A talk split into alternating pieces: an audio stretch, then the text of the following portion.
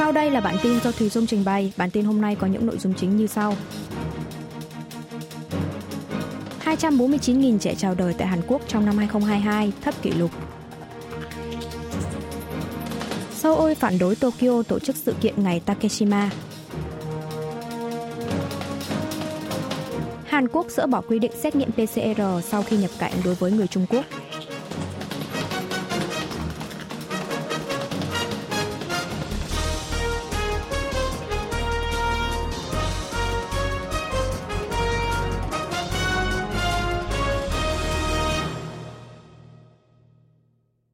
249.000 trẻ chào đời tại Hàn Quốc trong năm 2022, thấp kỷ lục.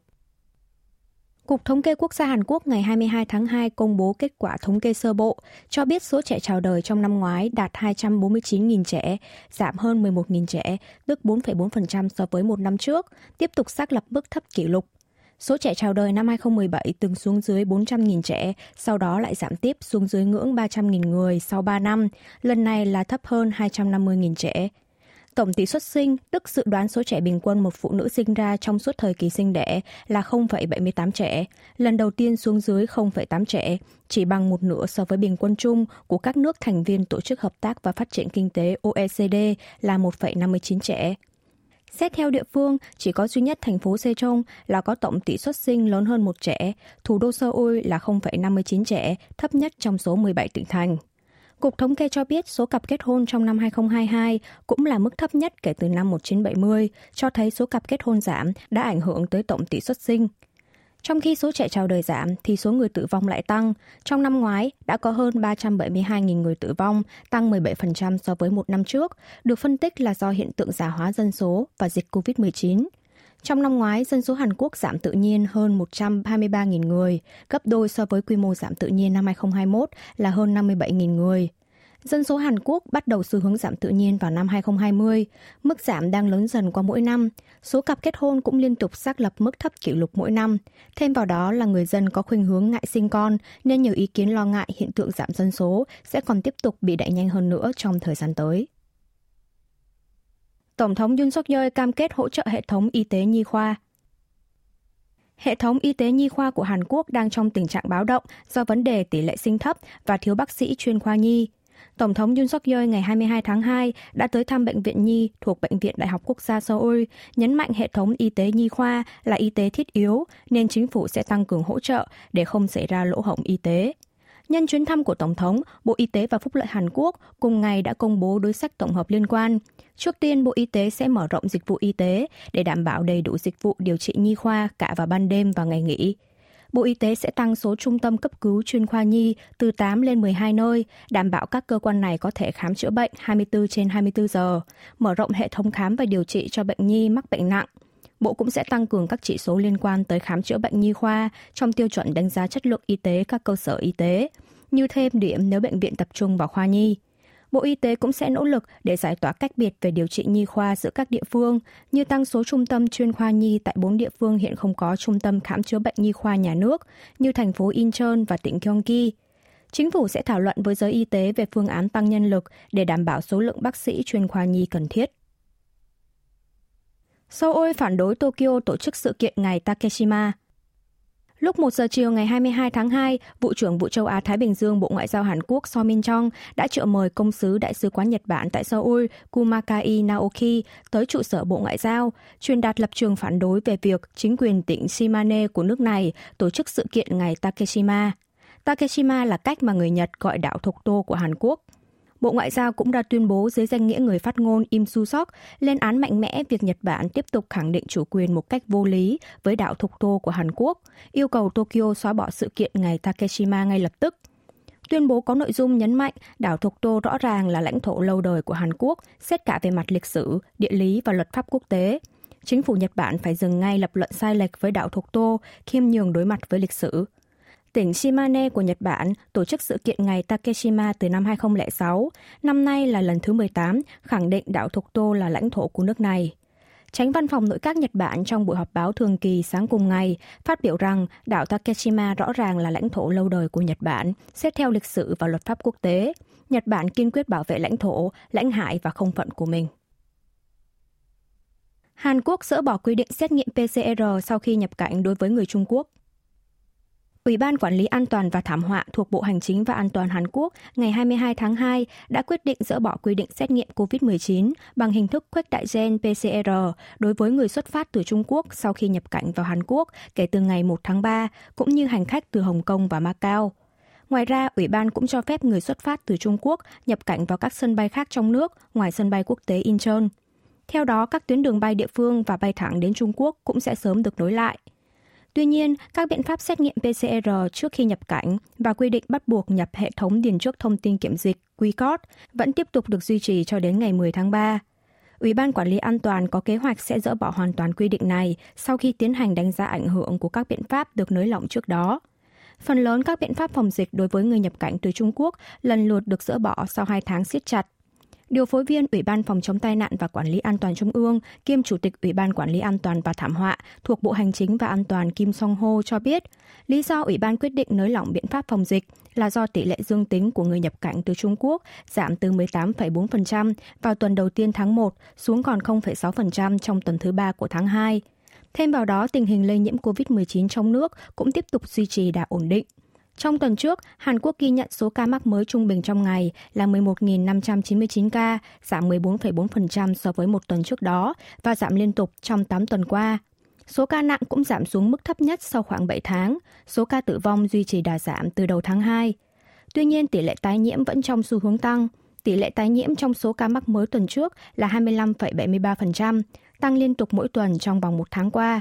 Ủy ban Quản lý An toàn và Thảm họa nhấn mạnh tầm quan trọng của việc bảo vệ nhóm người có nguy cơ lây nhiễm cao để ngăn ngừa tình trạng tái nhiễm và chuyển biến nặng, kêu gọi người trên 60 tuổi tích cực tiêm phòng mũi bổ sung mùa đông. Hàn Quốc và Mỹ tái đề xuất tuyên bố chủ tịch của Hội đồng Bảo an Liên Hợp Quốc về tên lửa miền Bắc. Một quan chức Bộ Ngoại giao Hàn Quốc ngày 21 tháng 2 cho biết đang thảo luận mật thiết với các nước như Mỹ về phương án tái đề xuất đưa ra tuyên bố chủ tịch của Hội đồng Bảo an Liên Hợp Quốc về việc Bắc Triều Tiên phóng tên lửa đạn đạo xuyên lục địa ICBM. Quan chức này giữ vững lập trường về việc Hội đồng Bảo an cần phải đưa ra biện pháp ứng phó mạnh mẽ và đoàn kết đối với việc miền Bắc liên tục vi phạm nghị quyết của Hội đồng Bảo an, đồng thời cho biết sẽ tiếp tục nỗ lực để lôi kéo các nước thường trực ủng hộ lập trường này. Hội đồng Bảo an Liên Hợp Quốc ngày 20 tháng 2 giờ địa phương đã tổ chức cuộc họp công khai liên quan tới vụ Bình Nhưỡng liên tiếp phóng tên lửa đạn đạo xuyên lục địa ICBM Hoa Song 15 hôm 18 tháng 2 và hai tên lửa đạn đạo tầm ngắn SRBM hôm 20 tháng 2. Tại cuộc họp, Đại sứ Mỹ tại Liên Hợp Quốc Linda Thomas Greenfield đã kêu gọi Hội đồng Bảo an cần đồng lòng lên tiếng và khẳng định Mỹ sẽ tái xúc tiến ra tuyên bố của Chủ tịch Hội đồng Bảo an về vấn đề miền Bắc – Trước đó, Washington đã từng đệ trình dự thảo tuyên bố Chủ tịch Hội đồng Bảo an với nội dung lên án hành động phóng tên lửa đạn đạo Hoa Song 17 của Bình Nhưỡng vào tháng 11 năm ngoái, nhưng không thành do vấp phải sự phản đối của Bắc Kinh và Moscow. Theo nghị quyết cấm vận Bắc Triều Tiên số 2397 của Liên Hợp Quốc, nếu miền Bắc phóng tên lửa ICBM thì Hội đồng Bảo an phải thảo luận nội dung tự động tăng cường, thắt chặt cấm vận về cung cấp xăng dầu cho nước này – Thế nhưng việc trừng phạt bổ sung liên tiếp gặp khó khăn vì sự bất hợp tác của Trung Quốc và Nga. Do đó, Mỹ đã có kế hoạch đưa ra biện pháp đối phó khác là tuyên bố chủ tịch. Tuy nhiên, khả năng tuyên bố chủ tịch được thông qua là rất mong manh, với lý do Trung Quốc và Nga sẽ lấy cuộc tập trận chung của Liên quân Hàn Mỹ làm cái cớ cho vụ phóng tên lửa và tiếp tục phản đối trừng phạt miền Bắc.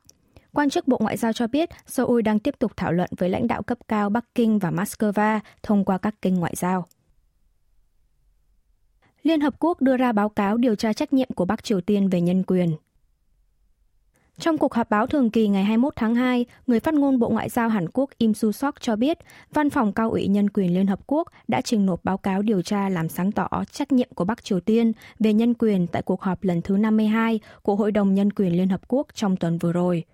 Theo báo cáo này, hành vi xâm phạm nhân quyền của chính quyền Bắc Triều Tiên được chia làm ba loại hình, cưỡng ép bắt giữ, cưỡng ép lao động tại nước ngoài và buôn người. Cưỡng ép bắt giữ bao gồm hành vi tự ý bắt giữ xảy ra trong nước, cũng như những vụ bắt cóc người nước ngoài đưa vào miền Bắc trước và sau chiến tranh. Báo cáo ghi nhận các trường hợp bị cưỡng ép lao động tại nước ngoài phải làm việc trong thời gian dài mà không được nghỉ ngơi hay mang trang thiết bị an toàn hợp lý và phải sinh hoạt với mức chi phí tối thiểu. Ngoài ra, theo báo cáo này, nạn nhân nạn buôn người bị trả về Bắc Triều Tiên khả năng cao bị tra tấn và xâm hại tình dục. Theo đó, báo cáo này công nhận thực trạng tội ác chống lại chủ nghĩa nhân đạo và các hành vi xâm phạm nhân quyền nghiêm trọng mang tầm quốc tế của miền Bắc, đồng thời kêu gọi Liên Hợp Quốc đưa ra phương án ngăn chặn. Bộ Ngoại giao Hàn Quốc nhấn mạnh không thể quay mặt làm ngơ trước việc Bình Nhưỡng chỉ chăm chăm vào các lễ duyệt binh quy mô lớn và phát triển hạt nhân tên lửa mà không ngó ngàng đến nhân quyền và đời sống của người dân, ngay cả trong tình hình nhân quyền đang bị xâm phạm một cách nghiêm trọng. Chỉ số khốn khổ của Hàn Quốc trong tháng 1 năm 2023 cao nhất trong lịch sử thống kê. Nghị sĩ Kim Huê Chê, Đảng Dân Chủ đồng hành, ngày 22 tháng 1 công bố kết quả phân tích tài liệu của Cục Thống kê Quốc gia Hàn Quốc, cho biết trong tháng trước, chỉ số khốn khổ Misery Index của nước này đạt 8,8 điểm, cao nhất xét riêng trong tháng 1 kể từ sau khi Hàn Quốc thay đổi tiêu chuẩn thống kê tỷ lệ thất nghiệp vào tháng 6 năm 1999. Chỉ số khốn khổ được nhà kinh tế học người Mỹ Arthur Okun lập ra, được tính bằng tổng của tỷ lệ tăng giá tiêu dùng và tỷ lệ thất nghiệp. Tỷ lệ thất nghiệp trong tháng trước đạt 3,6%, giảm 0,5% so với một năm trước, nhưng tỷ lệ lạm phát là 5,2%, tăng 1,6%, khiến chỉ số khốn khổ tăng 1,1%. Tỷ lệ thất nghiệp trong tháng 1 thường cao hơn các tháng khác bởi đây là thời điểm sinh viên tốt nghiệp đại học, trung học phổ thông và bắt đầu nhảy vào thị trường việc làm. Thêm vào đó, số việc làm ở các công trường xây dựng giảm vào mùa đông nên tình hình tuyển dụng không mấy sáng sủa. Tỷ lệ thất nghiệp tháng 1 năm nay đã giảm 0,5% so với cùng kỳ năm ngoái, nhưng tăng 0,6% so với một tháng trước đó và tăng 1,3% so với tháng 11 năm ngoái. Mức tăng lao động có việc làm so với cùng kỳ năm trước có chiều hướng giảm dần. Chính phủ nhận định quy mô tăng lao động có việc làm trong năm nay sẽ chỉ ở mức 100.000 người, bằng 1 phần 8 năm ngoái, 816.000 người. Giá cả leo thang, người dân khó tìm việc, khiến khó khăn kinh tế càng thêm trồng chất. Tỷ lệ lạm phát đã 22 tháng liên tiếp vượt mục tiêu kiểm soát vật giá 2% của Ngân hàng Trung ương BOK, tính từ tháng 4 năm 2021 là 2,5%. Sau khi giảm xuống 5% vào tháng 11 và tháng 12 năm ngoái, tỷ lệ lạm phát lại tăng trở lại lên 5,2% trong tháng 1 vừa rồi do giá điện tăng. Tháng 1 cũng là thời điểm các khoản chi phí sưởi ấm vào mùa đông tăng. Có thể nói mùa đông là thời điểm người dân cảm nhận rõ hơn hết khó khăn về kinh tế, nhất là trong bối cảnh giá cả leo thang như hiện nay. Nghị sĩ Kim đề nghị chính phủ phải tập trung nguồn lực để giải quyết tình trạng vật giá leo thang hiện nay, giảm khó khăn kinh tế cho người dân hơn 10 tỷ con ong mật biến mất trong mùa thu năm ngoái. Mùa thu năm ngoái, trong vòng từ tháng 9 đến tháng 11, trên toàn Hàn Quốc xảy ra hiện tượng ong mật biến mất hoặc chết hàng loạt. Số lượng là 500.000 tổ ong. Trung bình mỗi tổ ong sẽ chứa khoảng 20.000 con ong, có nghĩa đã có 10 tỷ con ong mật bị biến mất trong vòng 3 tháng. Hiện tượng tương tự cũng đang tiếp tục xảy ra trong mùa đông năm nay. Quy mô được cho là còn có thể gia tăng hơn. Trong mùa đông năm 2022 đã có 8 tỷ con ong mật bị biến mất, Hiện tượng này lại tiếp tục vào mùa thu, khiến số tổ ong trên cả nước giảm tới 8,2% trong vòng một năm. Chính phủ Hàn Quốc phân tích nguyên nhân chính dẫn tới hiện tượng này là do mạt, một loại côn trùng gây ra. Các hộ nông dân đã không phun thuốc phòng mạt đầy đủ hoặc phun quá nhiều làm giảm khả năng miễn dịch của ong mật. Ông Kim Jong-uk, quan chức phụ trách chính sách chăn nuôi thuộc Bộ Nông lâm Công nghiệp chăn nuôi và lương thực Hàn Quốc cho biết, nếu hộ nuôi ong sử dụng thuốc phòng mạt quá mức thì sẽ gây ra hiện tượng nhờn thuốc, đồng thời làm giảm sức đề kháng của ong mật hiện tượng ong mật biến mất hàng loạt có nhiều nguyên nhân khác nhau. Tuy nhiên, các hộ nông dân thì lại cho rằng hiện tượng nhiệt độ cao thấp thay đổi bất thường xảy ra liên tục vào mùa đông và mùa thu đã ảnh hưởng tới hệ sinh thái của ong mật. Về điều này, chính phủ thì cho rằng vẫn chưa chứng minh được rằng nhiệt độ cao thấp bất thường có liên quan trực tiếp tới thiệt hại ong mật lần này hay không, nên dự kiến sẽ tập trung vào công tác phun thuốc phòng mạt.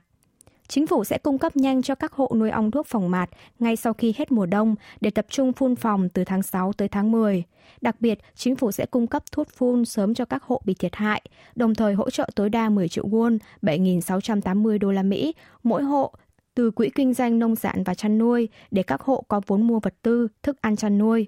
Chính phủ Hàn Quốc nhận định việc cá thể ong mật giảm mạnh sẽ không ảnh hưởng quá lớn tới ngành công nghiệp nuôi ong trong nước, cũng như chỉ ảnh hưởng hạn chế tới hệ sinh thái ong mật. Quý vị và các bạn vừa nghe xong bản tin của Đài Phát thanh Quốc tế Hàn Quốc KBS World Radio.